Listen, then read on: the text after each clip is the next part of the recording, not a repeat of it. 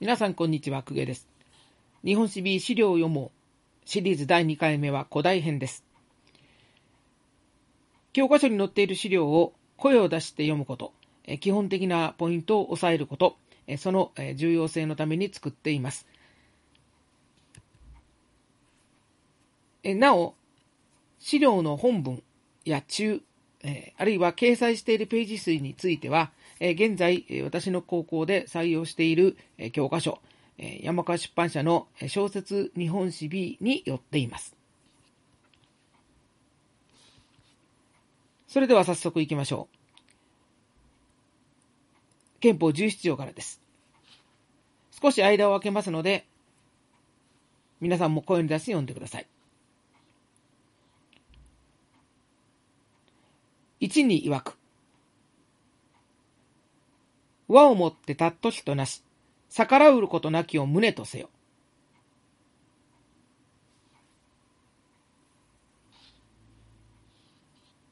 二に曰く。熱く三方を敬え。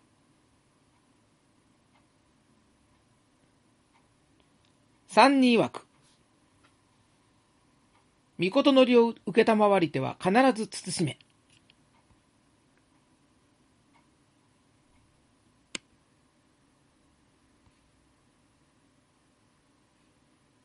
はい。えー、まずは、えー、憲法17条ですね。憲法17条はもう少し、えー、教科書には掲載されていますが、えー、あまり増やすのも、えー、ちょっと難しく、え量が多くなりますので、え非常に重要な、よく、え出題される3つに絞って説明をします。えっ、と、まず、え抜かれポイントといいますか、え穴抜きされたり、あるいは問われたりするところを黄色で示しました。出典の日本書紀も、えよく聞かれていますので、え要注意です。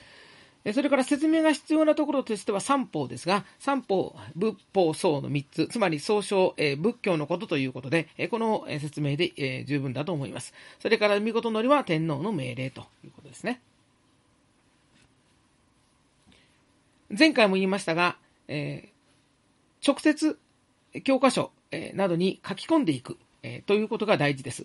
えー、後で振り返ってみるときに、見てすぐにわかることが、えー、覚えたり考えたりするには重要ですので、そのようにしてもらったらいいと思います。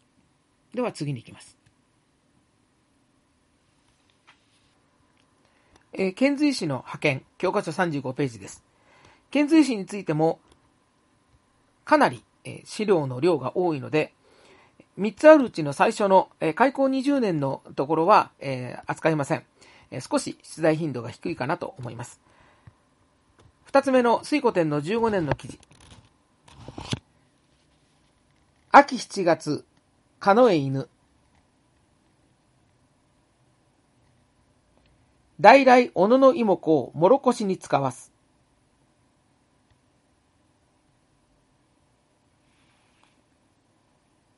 蔵造りの福利をもって、おさとす。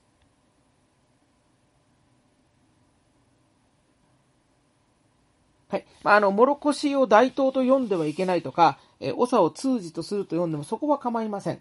えー、意味がわかるように、えー、読んでくれたらいいと思います。穴受けにされたりするとすれば、小野の妹子、あるいは出典の日本書紀が問われます。冒頭、えー、水古天皇15年は西暦607年、え、この辺の年代は覚えておきましょう。え、大来とありますが、え、これは簡易12回の一つで、え、大体真ん中あたりですね、え、5番目のものということになります。え、簡易12回の問題を、え、知識を問うということもここで行われることがあるので、ついでに、え、覚えておきましょう。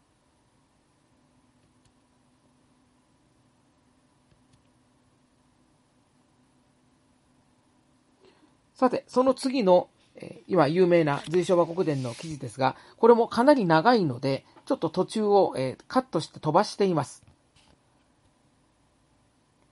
大行三年。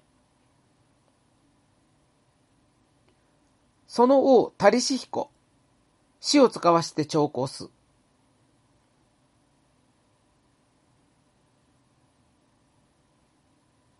ここで少し飛ばしますね。真ん中あたりのところです。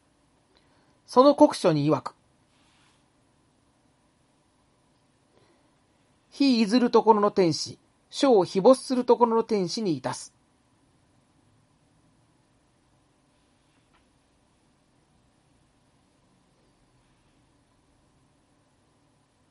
筒がなきやうんぬんと。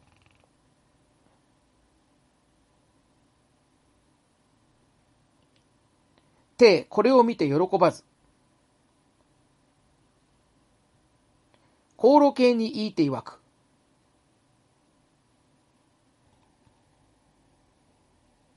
万位の書、無礼なるあらば、またもって分するなかれと。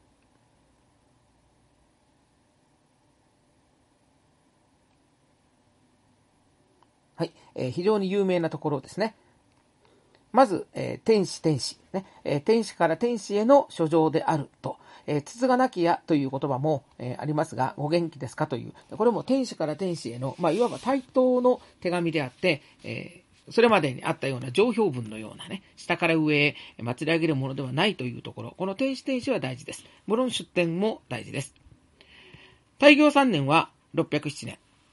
先ほどの日本書紀と、え、同じところになります。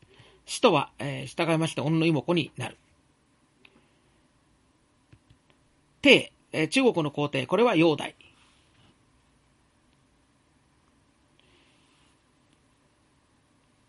と、こういうふうになります。え、万位の書、無礼なるあらば、え、また持って分するなかれですけど、万位の書に、え、無礼なものがあったら、え、二度と持ってくるな、ね、え、いうことを書いているわけです。え、この辺よろしいでしょうか。では次いきますね。大化の改新の御事のり、教科書38ページです。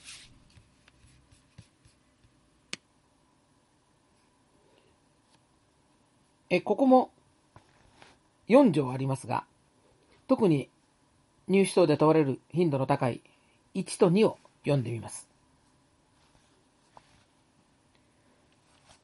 その一人の玉枠、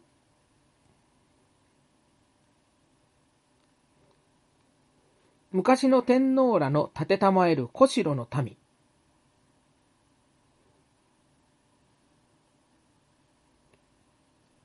ところどころの三宅。およびことには、おみ村地、友の宮津子、国の宮津子、村の帯との保てる柿部の民。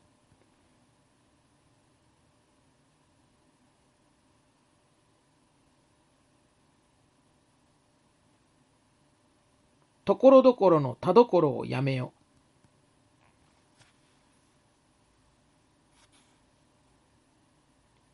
よりて直譜を前月見より以上に保うこと、おのおのしなあらん。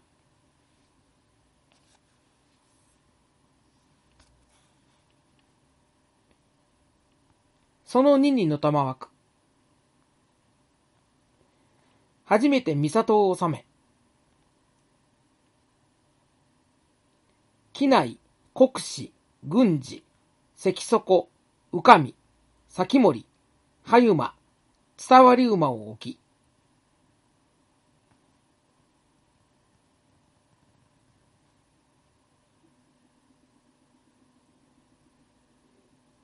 および鈴印を作り、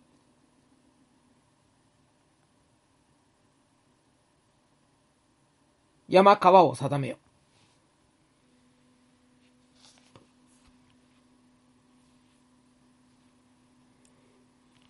えー、長いですけどね。えっ、ー、と、曰くものたまわくも、まあ、それも先ほど言いましたが、まあ、どっちでもいいといえばどっちでもいいところであります。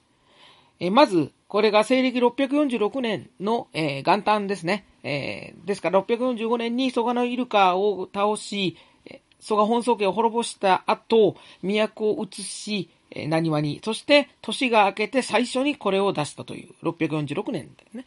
まあまあ大事な年代ですね。えー、穴抜けをされたりする可能性があるポイントというところはこんなところではないかと思います。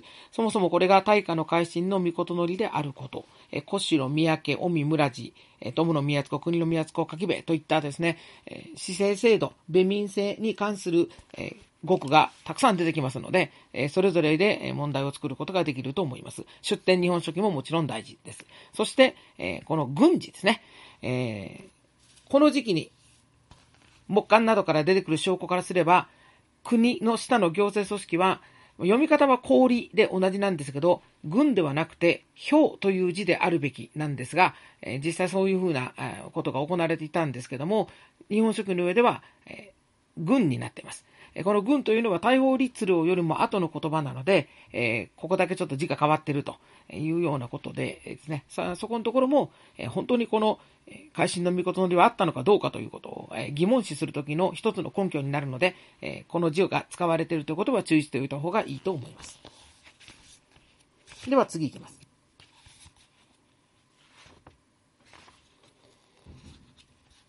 一気に飛びますが、不老逃亡の続出という記事、教科書は54ページになります。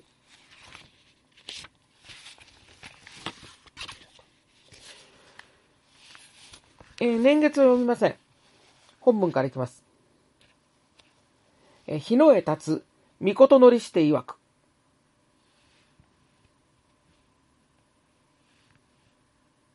えー、ノタマークでももちろんいいです。えー、卒度の百世、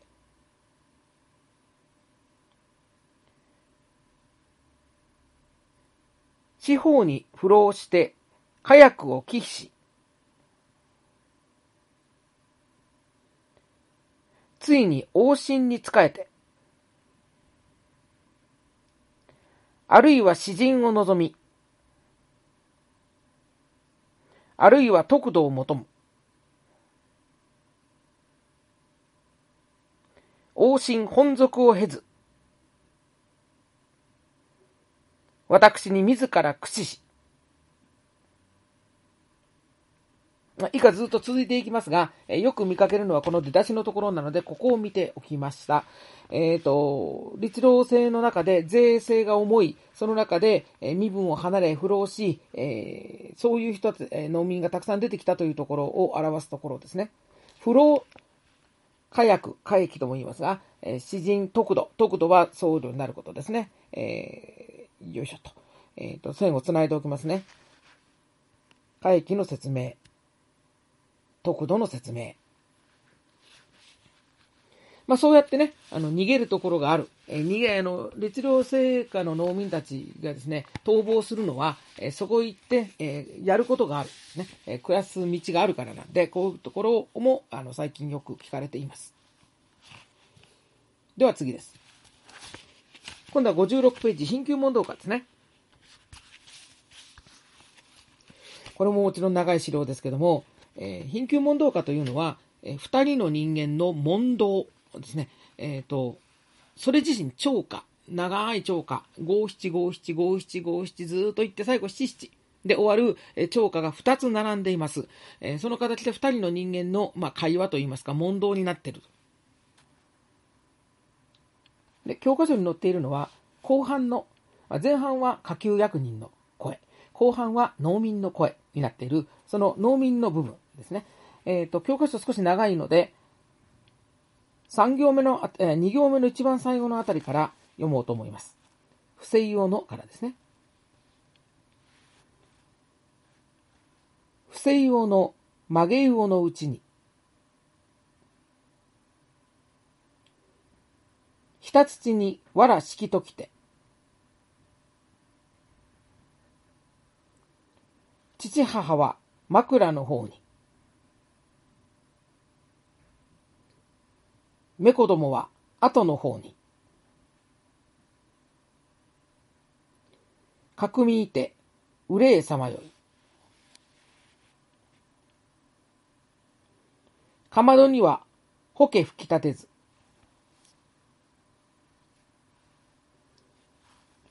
古式には、雲の巣かきて。言いかしぐことも忘れて。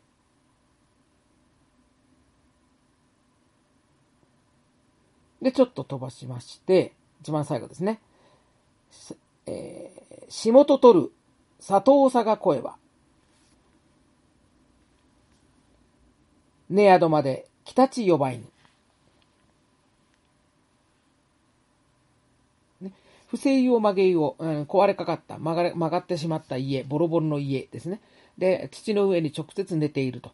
え、自分の両親も、それから、え、妻や子供は、えまあ、頭とか足の方に固まって寝ていると。ですね、えー、かまどや古式は料理をしていない、食べるものがろくにないということを言っています。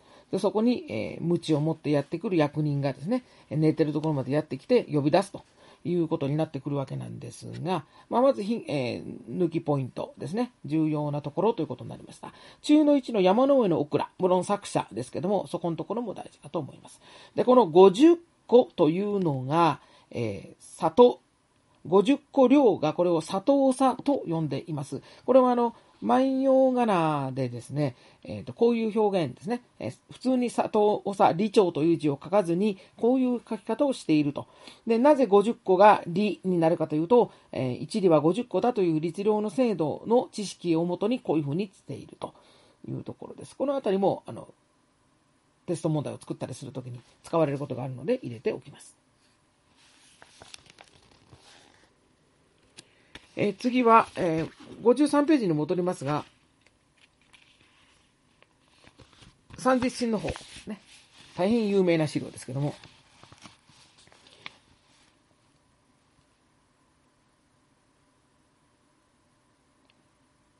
かのとのい大乗感ソース楽。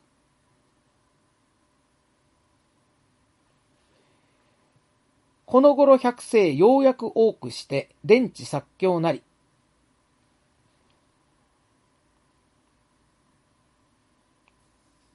のぞみ小楽は、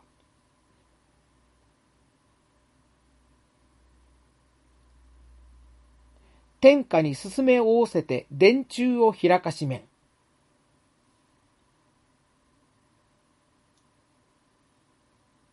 その新たに高地を作り、開墾を営む者あらば。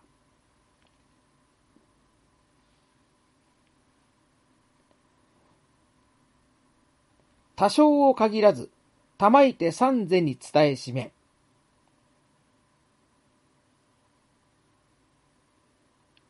もし古き高知を追わば、その一心に休戦と。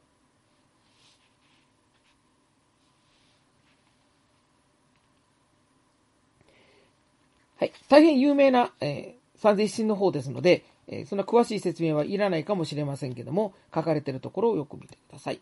えー、三千石の方であることを、えー、見極めること、高知、溝池ですね。えー、三世と一心ですね。えー、溝池というのは、要するに灌漑施設ということになりますね。ため池とか川から水を引いてくる水路を、えー、そこから作ったら3世代に、えー、そうでない場合は1世代にということです。で、養老7年というのは723年のことです。この辺りの年代も覚えておきましょう。さて、それでは、えっ、ー、と、ちょっとバックしますが、年代順に行きたいので、えー、国分寺建立の御事のりの方を見ましょ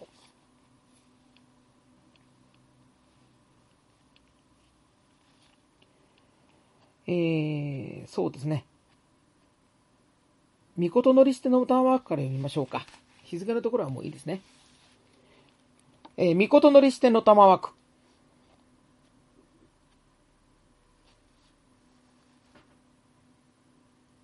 よろしく天下諸国をして、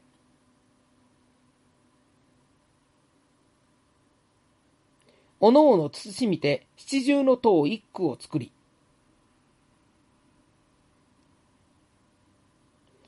合わせて金光明最小王教、妙法蓮華経各一部を移さしむべし。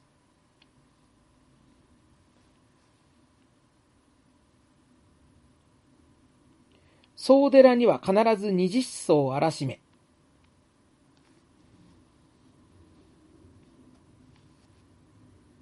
その寺の名を金光明四天王五国の寺となし。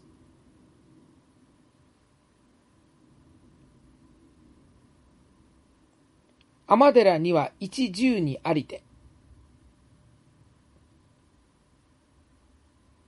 その寺の名をホッケ滅罪の寺となし。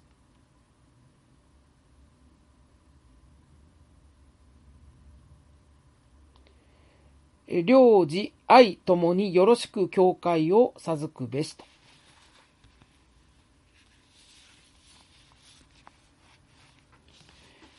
さてと、えー、これが国分寺建立の御事のりであること、出典職日本儀ですね。あと、天平13年というのが西暦741年であること、えこの辺りも覚えておいた方がいいと思います。え金光明四天王五国の寺とは、え国分寺の、え正式名称というんでしょうかね、え省略する前の名前ということになります。えですから、東大寺はですね、全国国分寺の一番の中心の国分寺ですから、正式名称は、え同じ金光明四天王五国の寺ということになりますね。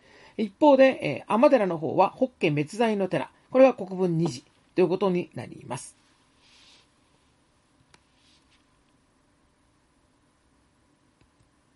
では同じページ、大仏造流の御事のりに行きましょう。えこれも日付を飛ばしまして、御事のりからいきますね。御事のりして曰く。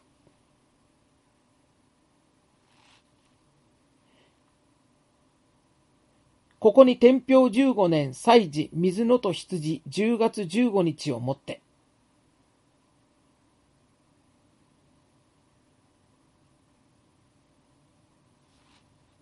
菩薩の対岸を起こして、ルシャナ仏の近藤像一句を作り立て祭る。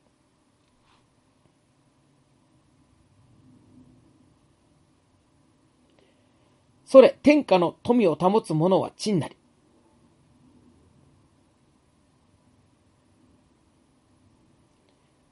天下の生を保つ者も陳なり。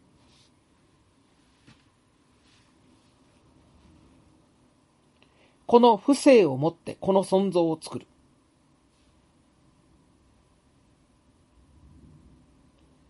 ことやなりやすき、心や至りがたきと。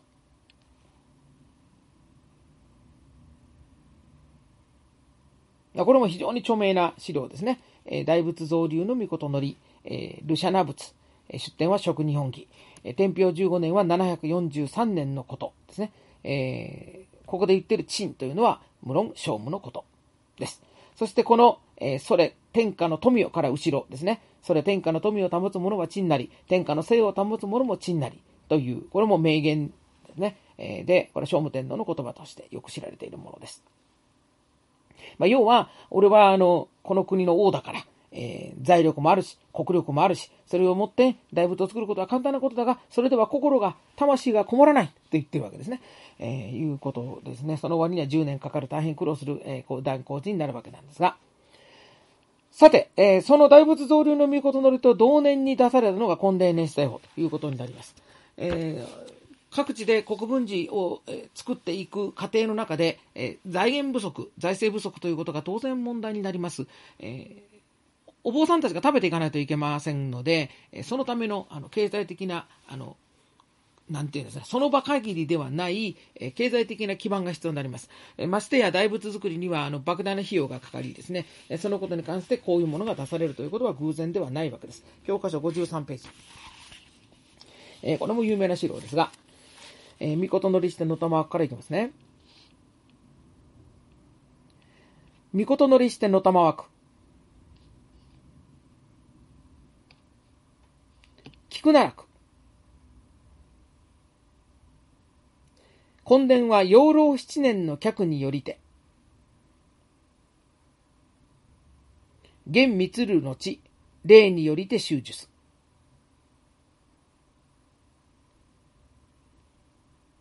これによりて、農夫体験して、開ける地またあると。ね、ここまでが、あの、えー、菊奈落の内容ですね。菊奈落っていうのは御事のりですから、聖武天皇が聞いてる、こういう話を聞いてると。えー、根伝は養老七年の客、えー、つまり三世一の方に従って、期限が来たら、えー、例によりて、えー、今までの例通り、修樹する。つまりえ、私有地ではなくなったので、えー、根伝、反伝修樹の対象になる。えー、別の人に分け与えられてしまうと。で、ここによって、このことが原因で、農夫がサボってしまうと。で、結局、えー、開墾した土地がまた荒れているというのが現状だと聞いているということですね。鍵括弧の中のさらに鍵括弧ですね。で、そこで、えー、ここで新たに聖武天皇はどういう判断を出したかというと次です。えー、今より以後、ままに資材となし、三世一心を論ずることなく、皆ことごとくに永年取るなかれ。その親王の一本及び一位は五百兆。まあもう以下省略しますけども、えー、細かい規定がずっと続いていきます。えー、ですね。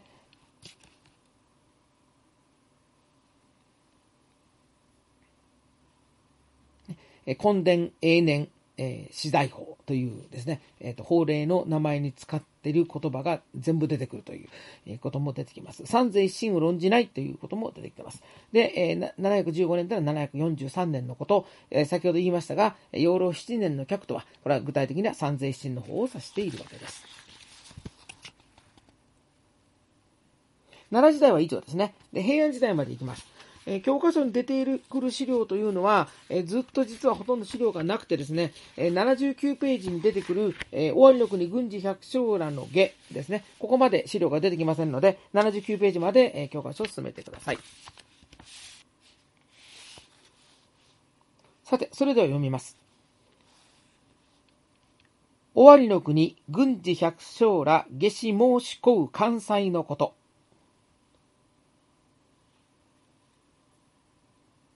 関西ですから、関の際ですね。えー、お国の決着、決定ということになりましょうか。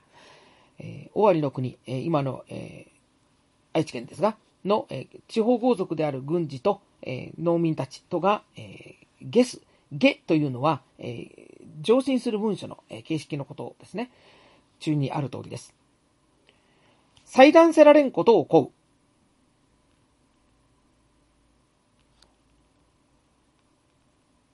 東国の神藤原の阿孫元長。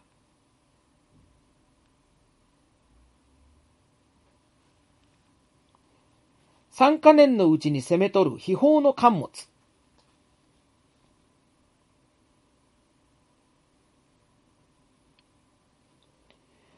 えー、合わせて乱行王法31か条の修正。多分これ修正なんですね。で、出だしのところです。霊子の他に、3か年の収納。まあ、以下具体的なデータがずっと出てくるんですけども、そこはここでは飛ばそうと思います。ねえー、貨物という言葉が資料で出てきますね。えー、貨物と臨時増薬というこの時代の税の、えー、名称を覚えているかどうか。えー、守ると書いて神。ですね。えー、あとは人名とかそういうことになるかと思います。で、先ほど言いましたが、えー、下というのは律令の制度にある、えー、下の役所から上の役所へ出す、え書類の形式ということになります。だから、霊庫の他という言い方がありますが、この霊庫というのは定例の水庫ですね。だですから、霊居ではなく霊庫ということになるわけですね。え水庫というのは、えっ、と、本来は稲を貸し付けて利子を取るものでしたが、えー、借りたくないものにももう完全に押し付けるように貸すようになっていたので、えー、これがあの、決められた量よりもたくさん、えー、貸せられるというのは増税ですから、増税といいますか、不法な税ということになるので、えそこを訴えている内容です。この出だしのところがね、一番有名なところですので見ておきましょう。では、え順序逆になりますが、70ページですね。この世場の歌のところということなんです。大変、あの、有名な、えー、よく見かける資料です。えっ、ー、と、日付は飛ばしまして、16日、日の取りみ、まあ、でもこの日はね、16日ということは大事な日なんですけどね、満月ですから、15と16と、そのあたりで満月って来るものなので、えこの日は、えこの日だ、この時は16日が満月だったようですね。では、今日からいきます。え今日、女房藤原医師をもって皇后に立つるの日なり。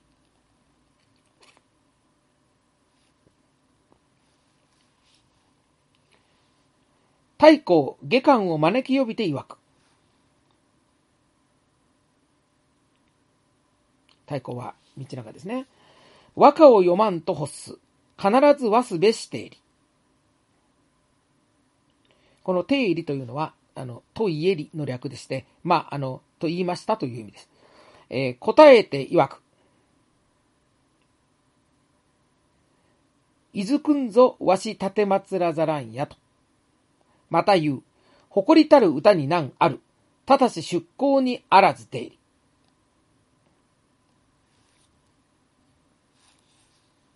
でいう歌ですね。この世は我が世とぞ思う。餅つきのかけたることもなしと思えば。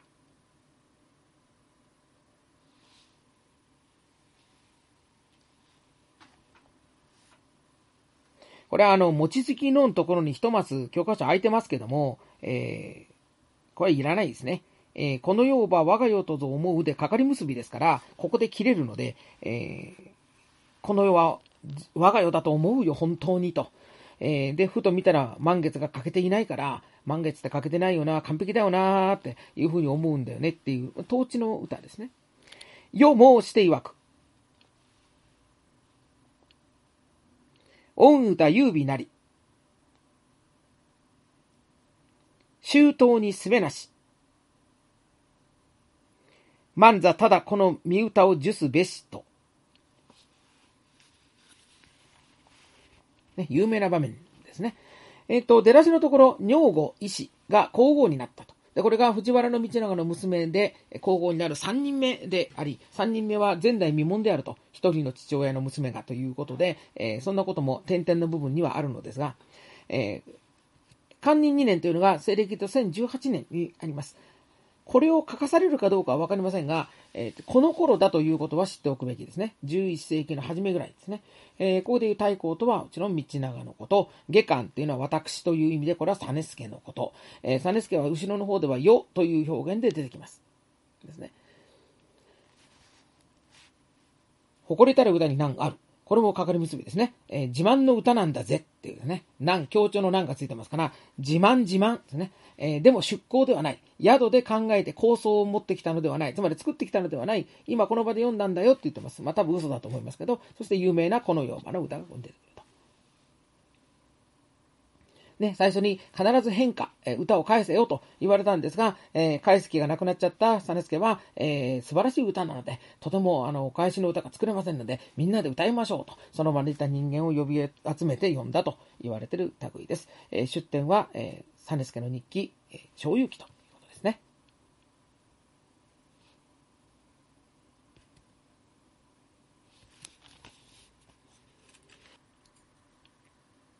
さて、それでは次は、えー、文化史ですね。えー、文化史往生要集の序文のところです。これも大変有名な、えー、部分ですので読んでおきましょう。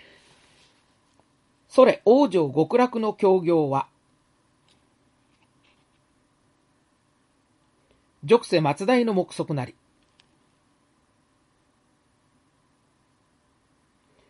同族汽船、誰か着せざる者あらんや。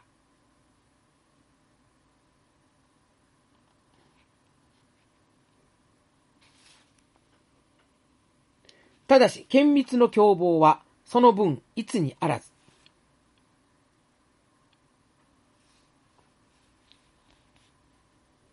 自利の強引は、その行これ王し。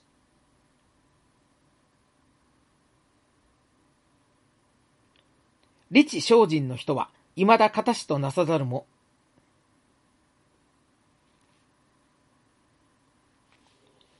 世のごとき、願路の者、兄あえてせんや。このゆえに念仏の一問によりて、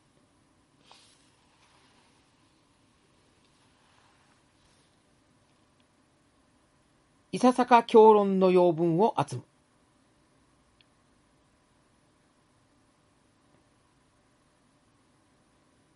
これを開き、これを主せば、悟りやすく行いやすからん。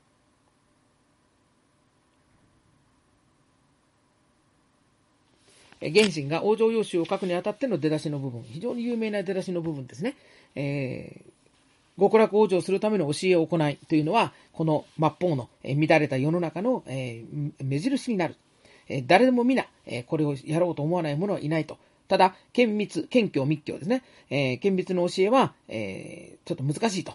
え、その文は一つではない、単純ではない、シンプルではない、え、その理屈、え仕組みについてはするべき行いも多いので、え頭が良くて、努力家の人、立地精進の人は、まあ、大して難しくはないかもしれんけど、私のような馬鹿にはできないと。えこういう本を書いてる人が自分で、わたあの自分のような愚か者って言ってるのが、まあ、謙遜ですけど、えそこでですね、念仏というその一ジャンル、一問によりて、え評論を集めてみたと。つまり、往生要集というのは、えー、そういった、まあ、ダイジェスト版ですね。そういうことだということがよくわかります。厳密は謙虚と密教。10の3番ですね。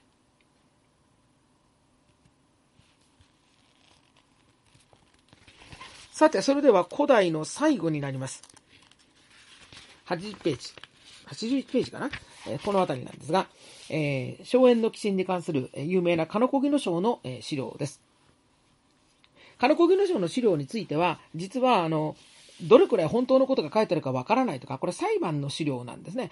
で、あの、そういう意味でも、あの、ちょっと信用できないんじゃないかとか、あるいはあの話をちょっと続めすぎてて、えっ、ー、と、まあ、確かにパパッと読むにはとてもわかりやすいのですけども、えー、これを使って、え、入試問題を出すことについては、ちょっと批判もあるんですけども、あの、教科書に載っていまして、えっ、ー、と、しばらくの間はまだまだあのメジャーな存在だろうと思います。大学入試にも出ていますので、ですので、えー、やはりここで一度見ておきたいと思います。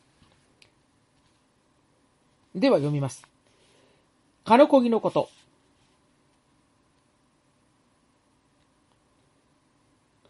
当時の総称は、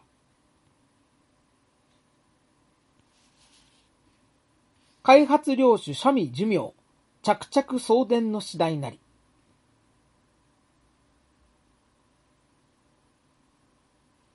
この寺、当時というのは京都の当時ですが、この領地についての、私の寺が持っているこの領地についての、まあ、あの、次第を説明していくと。事の始まりは開発領主庶民寿命という人であると書いてあります。寿命の祭りを高方の時、権威を絡んがために、実政教をもって両家と合し、年貢四百石をもって先分かち、高方は小家両将身体の預かりどころの式となる。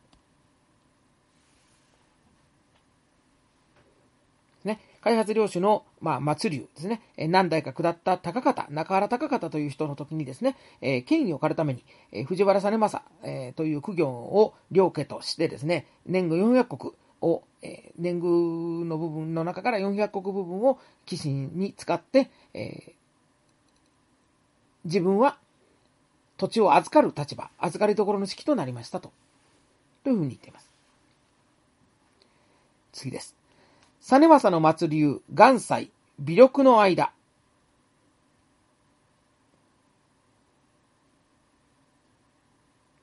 国家の乱暴を防がず、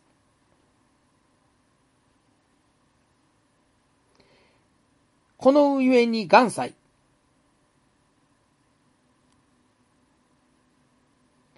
両家の特分二百国をもって、茅野院内親王に寄進す。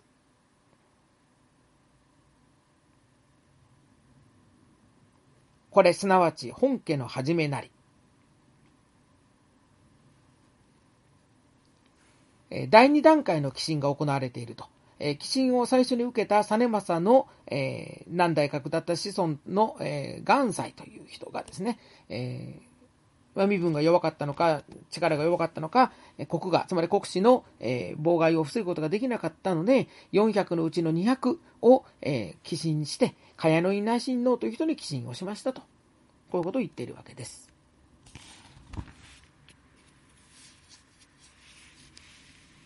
まあ、要注意ポイントを示してみました。かのこぎが肥後の国だということも必要になるかもしれません。えー、当時百号文書という、えー、文書資料群があるんですが、えー、その中、そのがその出典ですので、それも含めて覚えてください。